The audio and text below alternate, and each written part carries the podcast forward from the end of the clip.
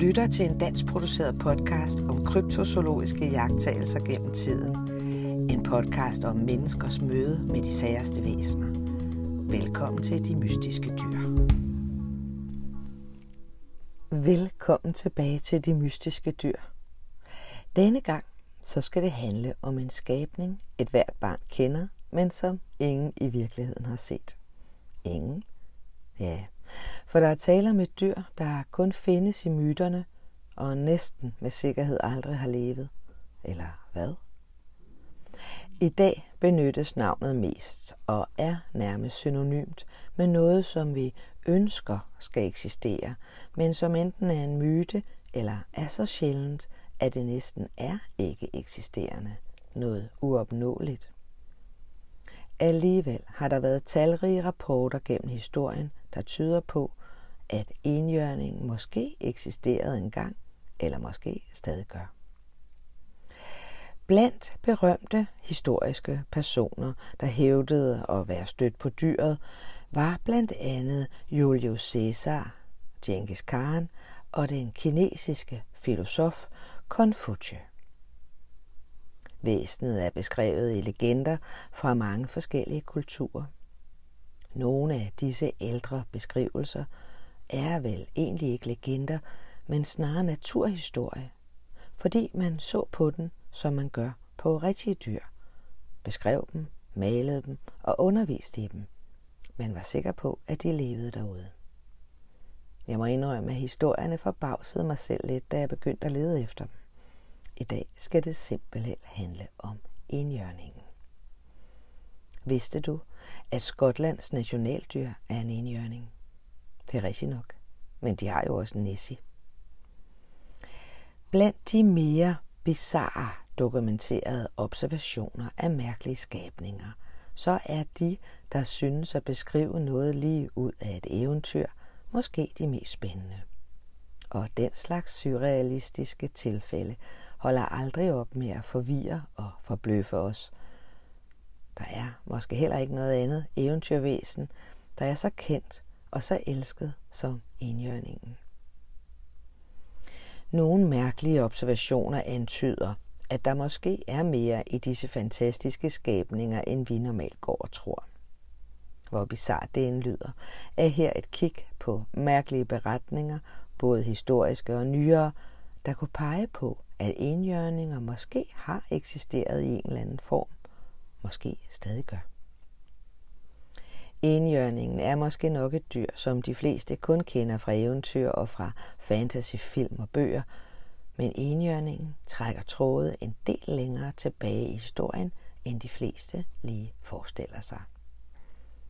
Enhjørningen er også et dyr, der kendes fra alle kontinenter, måske lige undtaget Antarktis, men ellers er den nævnt de allerfleste steder på kloden i en eller anden form. Faktisk er historierne om enhjørningen mere udbredt end ret mange af de andre kryptozoologiske dyr, som for eksempel Bigfoot eller søslangerne. Derfor får den også sit eget afsnit, fordi den er mere interessant, end man lige skulle tro. Man har altid taget varsler af den. Enhjørninger i forskellige kulturer siges typisk at besidde magiske kræfter, og de blev derfor højt værdsat og eftertragtede. Da der sjældent var enhjørninger lige om hjørnet, hvor folk boede, var det ofte deres horn eller andre kropsdele, der blev købt og solgt. De fleste betragtede enhjørningen som lykkebringende, men visse kulturer var mindre begejstrede for enhjørninger og mente, at de varslede ulykke og tragedie.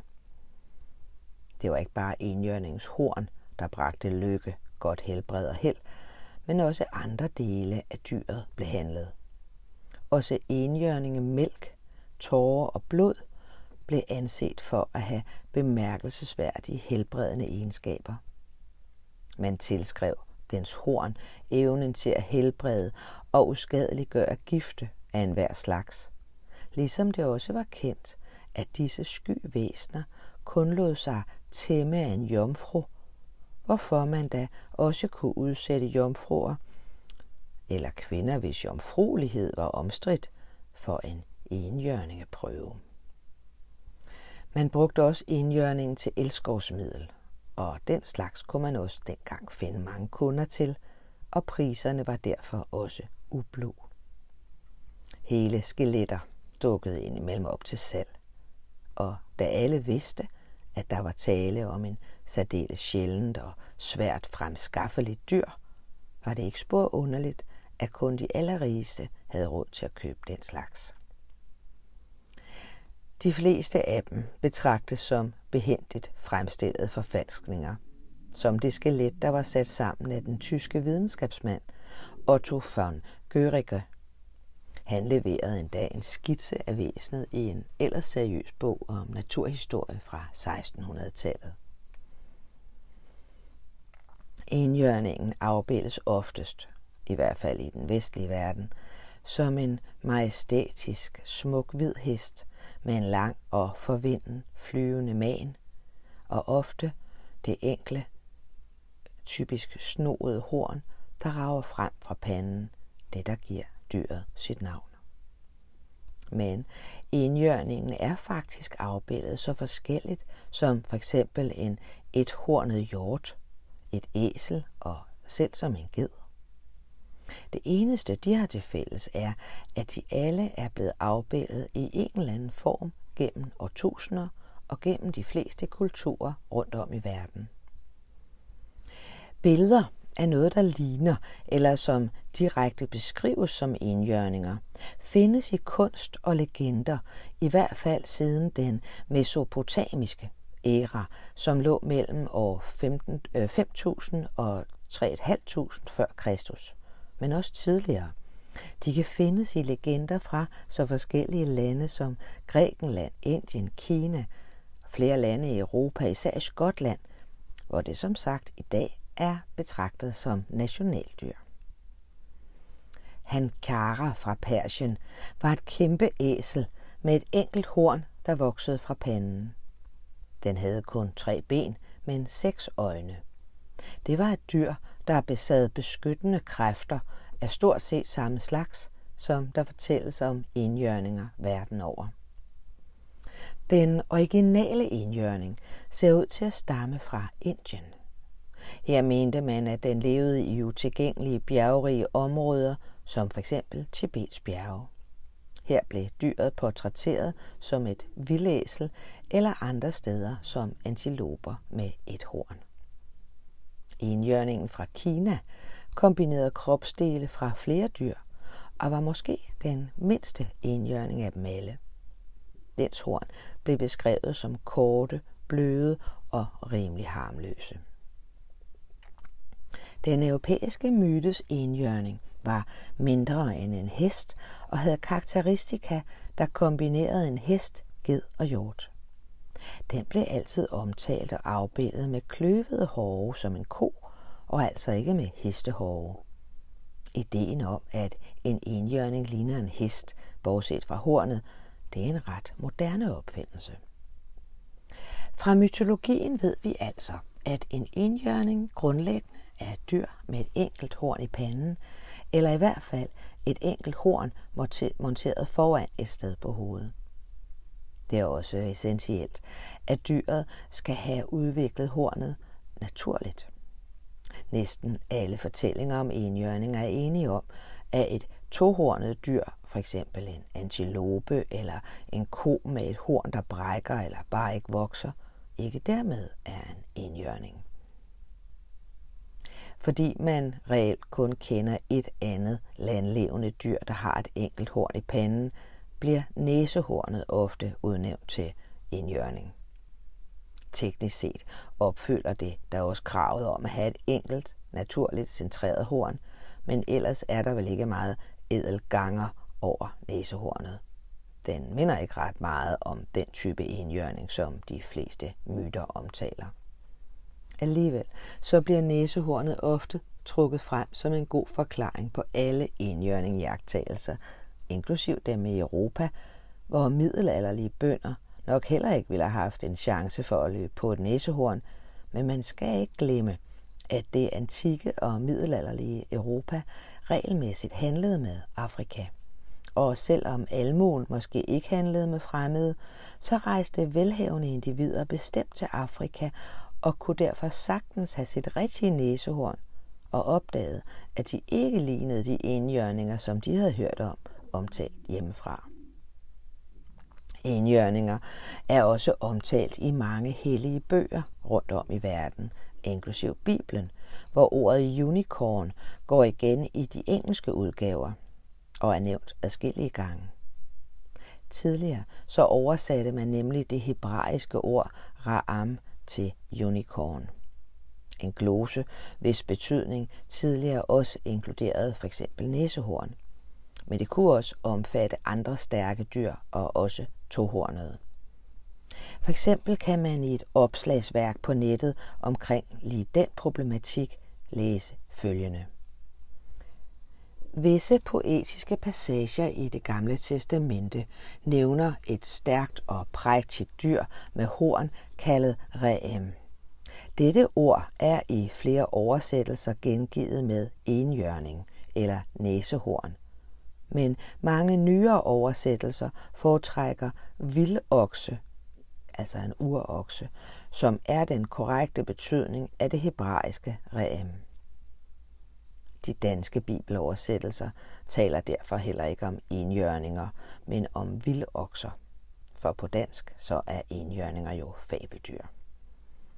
For eksempel, lad mig undslippe løvens gab, lad mig ikke blive dræbt af vildoksens horn. Gud, du har hørt min bøn. Salmernes bog, kapitel toogtyve, vers toogtyve. Men oprindeligt, altså i de engelsksprogede bibler, stod de altså omtalt som enhjørninger. I istiden, for omkring femogtredive tusind år siden, så levede der et dyr, man kaldte den sibiriske enhjørning. Det var et dyr, der desværre uddøde sammen med de andre store istidsdyr som mammutterne, der dengang stadig strejfede omkring på jorden. Den sibiriske enhjørning Elasmotherium menes at have eksisteret indtil for ca. femogtredive tusind år siden. De var gigantiske dyr og vejede omkring tre tusind fem hundrede kilo. Den var behåret, ligesom et andet kendt næsehorn, der fandtes i istiden, nemlig det uldhårede næsehorn. Den sibiriske enhjørning mindede mere om et næsehorn end en hest. Typisk har nutidens næsehorn et horn på næsen, men ligesom en enhjørning havde det sibiriske enhjørning også et horn i panden. Den sibiriske enhjørning viser således, at det typiske billede af en enhjørning som et hestelignende dyr med et enkelt horn på panden ikke bare er en tilfældig myte. Faktisk er næsehornet og dyr af hestefamilien også beslægtet i den samme taksonomiske orden. De allertidligste næsehorn var faktisk små hornløse dyr, der mest lignede tapirer eller små heste. Og da de første næsehorn oprindeligt således var hornløse, så kunne et horn jo i princippet også have udviklet sig hos et andet hovdyr, nemlig hesten. Det er en tanke værd. Observationer af enhjørninger går langt tilbage, med en af de tidligste tilsyneladende realistiske beretninger fra den græske læge Ctesias i det fjerde århundrede før Kristus, som skrev helt alvorligt om sådan en skabning under sine rejser gennem Persien. Her blev dyret beskrevet som en type vildæsel på størrelse med en hest, med en hvid krop, et rødt hoved og klare blå øjne, og så med et langt og flerfarvet horn, der groede ud fra dens pande. Enhjørningerne her blev beskrevet som meget stærke og hurtigere, og langt hurtigere end en normal hest. Intet antyder, at man ikke regnede dem med til de almindelige dyr. Også andre af antikkens forfattere beskriver enhjørninger som kendte dyr, blandt andet Aristoteles og Plinius den ældre. Den græske historiker Herodot skrev også om Afrikas hornede æsel i det tredje århundrede før Kristus. Opdagelsesrejsende, som Marco Polo, kaldte dem for grimme dyr og nedskrev også om møder med indjørninger under sine rejser. Marco Polo, som levede mellem tolv enoghalvfjerds og tolv femoghalvfems, beretter forbavset om de indjørninger, han har set på sine rejser. Han fortæller, at de var næppe mindre end elefanter. De har en bøffels hår og fødder som en elefants. De har et eneste sort horn midt i panden.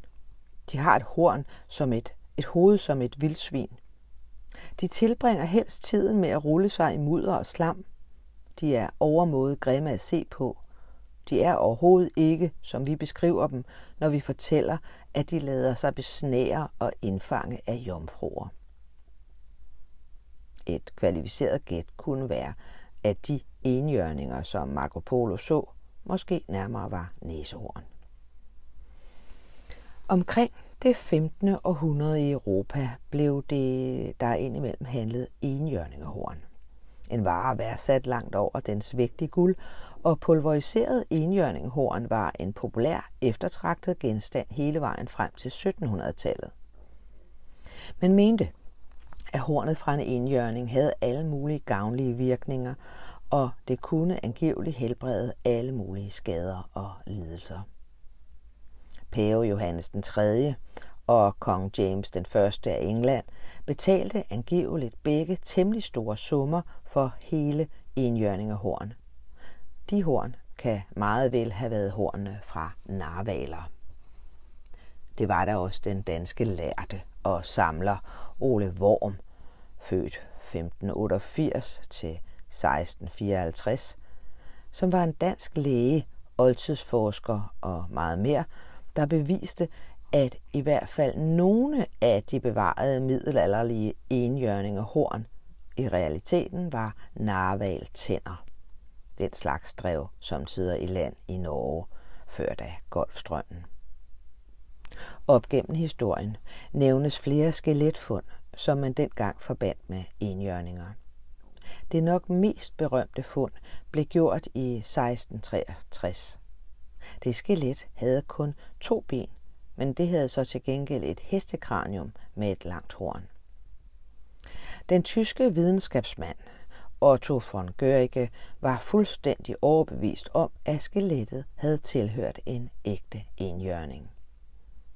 Gottfried Leibniz, en tysk matematiker og filosof, var også grundlæggende enig i enhjørningeteorien. Enhjørningsskelettet blev derfor nedskrevet og omtalt i en naturhistorisk bog. I dag så menes dette enhjørningsskelet at have været en forfalskning. Sandsynligvis var det da også Otto von Guericke selv, der konstruerede det af forskellige knogler. Tilsyneladende ville han så gerne tro på enhjørninger, at han sprang over, hvor gæret var lavest. I det syttende århundrede troede von Guericke og han samtidig fuldt ud på enhjørninger, så de fik ikke naturlig mistanke til, hvordan skelettet, om det var ægte eller ej. Evolutionsteorien var ikke offentliggjort endnu, så selv datidens videnskabsmænd overvejede ikke, om det egentlig var særlig logisk, at et sådan hestelignende dyr med et langt horn på hovedet burde eksistere. Nå, fast forward til nutidens observationer af enhjørningen, for den ses altså stadig derude. Eller gør den? Det må den enkelte lytter nok hellere selv vurdere. I nitten otteogtres hævdede en mand ved navn Robert Vavra: "Mit første møde ansigt til ansigt med en enhjørning fandt sted i en meksikansk jungle nær Tamarazale i foråret nitten otteogtres. Det ene fotografi, som jeg var i stand til at tage, er så sløret og ubeskriveligt, at hvis jeg havde forsøgt at offentliggøre det dengang, så ville man have betragtet det som fup. Så jeg ventede." Billedet, som han tog dengang, kan findes på internettet. Det er et virkelig dårligt billede. Det har han ret i. Sporadiske observationer af formodede enhjørninger er som sagt fortsat helt op til nutiden, selvom der ikke er mange af dem. Men en af dem foregik i nitten enoghalvfems. I nitten enoghalvfems så den berømte østrigske naturforsker og universitetsprofessor Antalfanestik nemlig angiveligt en enhjørning, mens han filmede en dokumentar om dyreliv i Harzen. Han hævder i hvert fald i et interview med magasinet Die ganze Woche, at han havde været på hesteryg en aften, da han så noget, han aldrig ville glemme. Med hans egne ord. Pludselig kom en enhjørning imod mig i strak galop. Der var et lysskær omkring dyret. Min egen hest stejlede og kastede mig næsten af. Så var den hurtigt væk igen, lige så hurtigt, som den dukkede op. Han fortalte denne historie mere end en enkelt gang, og han tilføjede endda, at han havde videofilmet væsenet, selvom ingen så aner, hvor optagelserne blev af, og den dokumentar, som han senere selv lavede, havde da heller ikke den videooptagelse med. Enhjørningsskelettet, der blev fundet i Tyskland i det syttende århundrede, var sandsynligvis et fupnummer. Men da vores tidligere vidne der i nitten enoghalvfems hævder, at han havde set en enhjørning samme sted i Harzen, hvor skelettet dengang blev fundet, så var det som om flere vejrede håb om, at myten alligevel var sand. Det hænder naturligvis, at et dyr fødes med en anormalitet i deres fysik, f.eks.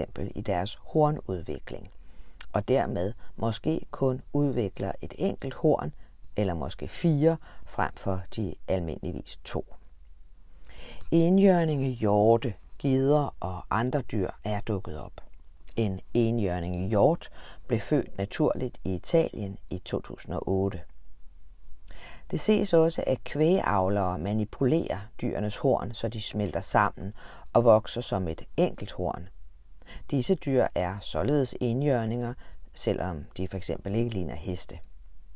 Men nogle gange fødes den slags enhjørninger altså naturligt. I to tusind og otte blev en enhjørninge hjort, Prato Unicorn, født i en dyrepark i Italien. Ifølge parkdirektøren var enhjørningehjorten meget sky og svær at komme til. En video af en formodet enhjørning blev optaget i to tusind og ti i vådområderne i Don Valley nær Toronto, Ontario, Canada, af en lokal fuglekikker ved navn Peter Hickey Jones. Videoen viser noget, der tydeligvis ligner en hvid hest med et enkelt horn, der dukker op fra træerne og ses galopere gennem en å og forsvinde ind i skoven igen. Altså lidt af en optagelse, hvis det var en enhjørning. Optagelsen blev derefter angiveligt sendt til et Science Center til analyse, og da denne video gik viralt, skabte det naturligvis en del røre, og ikke overraskende hævdede mange omgående, at det var fup og svindel, især da videoen pudsigt nok lige faldt sammen med et reklamefremstød for en stor udstilling med titlen Mythic Creatures, Dragon, Unicorns and Mermaids. Også denne video ligger på nettet, og man kan selv danne sig et indtryk. Søg på Unicorn og to tusind og ti, så dukker den op. I to tusind og tolv udsendte Nordkoreas officielle statslige nyhedsbyrå lidt af en meddelelse.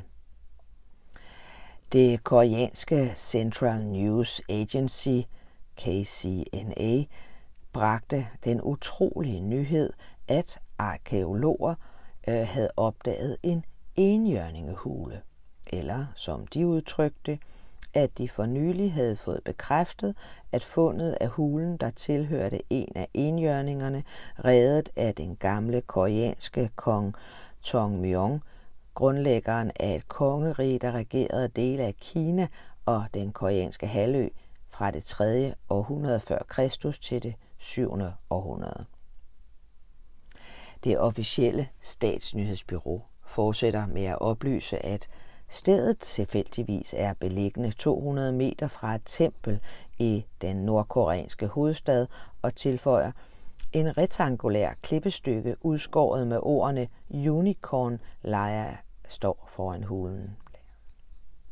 De udskårne ord menes at kunne dateres tilbage til kryoperioden fra ni hundrede og atten til tretten tooghalvfems, fortæller altså nyhedsartiklen. Arkæologer fra Akademiet for Samfundsvidenskab i Nordkorea skulle være blevet krediteret for den spændende opdagelse. Det er lidt svært at vide, hvordan man ser på enhjørninger i Nordkorea. Men noget tyder på, at historien måske var plantet af andre årsager end lige at beskrive sandheden. Der er der heller ikke sluppet flere enhjørninge hemmeligheder ud fra Nordkorea-siden. Men så sker der noget i to tusind og fjorten. Nu er det en observation fra højlandet Wick i Caithness i Skotland. Det navnløse vidne hævder, at han var ude at vandre nær Castle of Old Wick, da han så, hvad han beskrev som dybest set en hest med et horn i panden, som træskede afsted mod Loch Hemfric syd for byen. Den forblev ikke i syne længe, og blev sidst set, da den galopperede i retning af Loch Hemfric syd for byen. Pressen og læserne gik agurk. Folk kom valfarterne langvejs fra. Det var bare for spændende, og der blev snart etableret enhjørninge safari til alle de nysgerrige, der kom for selv at lede efter en enhjørning. Det var uklart, hvad vidnet egentlig så, og langsomt dampede interessen også af igen. Man skulle ikke tro, at den moderne verden levnede plads til så eksotisk et væsen. Det virker helt absurd, at nogen overhovedet skulle kunne løbe på en enhjørning i virkeligheden. Men så er der de observationer.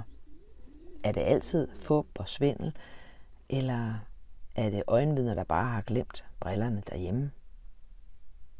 Og hvis de nu er ægte, hvad kunne det så være? Er enhjørninger en uopdaget art eller underart? Er disse enhjørninger i virkeligheden magiske, som man før har hævdet, og at det måske kunne være forklaringen på, at de så sjældent ses? Det ønsker de måske ikke. Måske er de fra en anden dimension, der på en eller anden måde træder ind, eller måske siver ind i vores egen. Det ved vi jo ikke, men det er jo bestemt spændende at tænke på. Hvis der nu ikke findes ægte enhjørninger, som de fleste nok tænker, hvad er det så, folk har set? Det er tit blevet nævnt, at de fleste iagttagelser af enhjørninger nok handler om fejlidentifikation. At vidnet så et andet ethornet dyr, typisk et næsehorn, eller at de fik et forkert blik på et kendt tohornet dyr. Ikke kunne genkende en tyr, en okse, en stenbuk, en oryxantilope eller måske en ged. I hvert fald tog vidnerne fejl. De kan jo også have set et dyr med en eller anden genetisk mutation. Måske var det det, de så. Og hvis de så i forvejen troede på eksistensen af enhjørningen, så var det måske nemmere at forestille sig, at det var sådan en, som vidnet så. Det er også en mulighed. Enhjørning observationer fra mange områder af verden har fanget opdagelsesrejsende og videnskabsmænds opmærksomhed i hundreder af år. Længe troede man og forventede, at enhjørninger snart ville blive opdaget.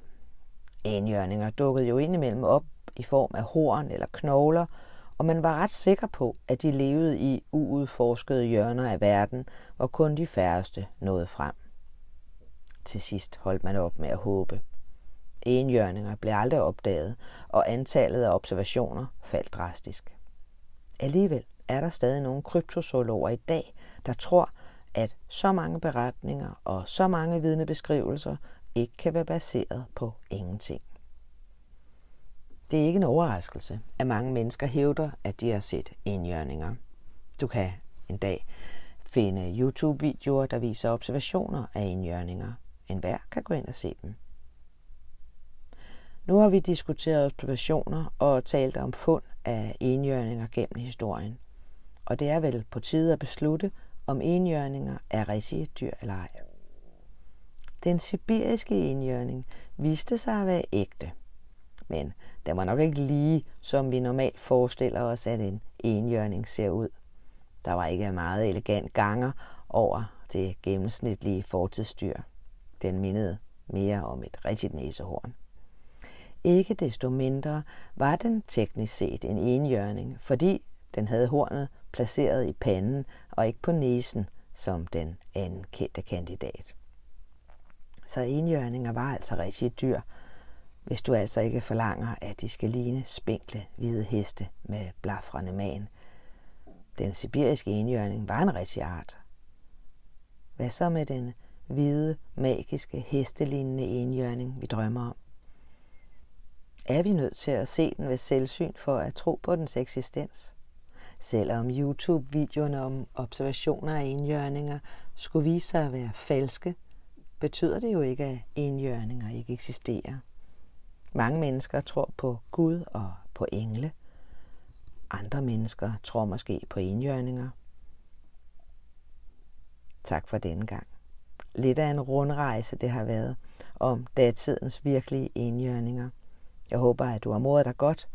Du kan godt begynde at glæde dig til næste sæson, for denne, den slutter desværre lige her.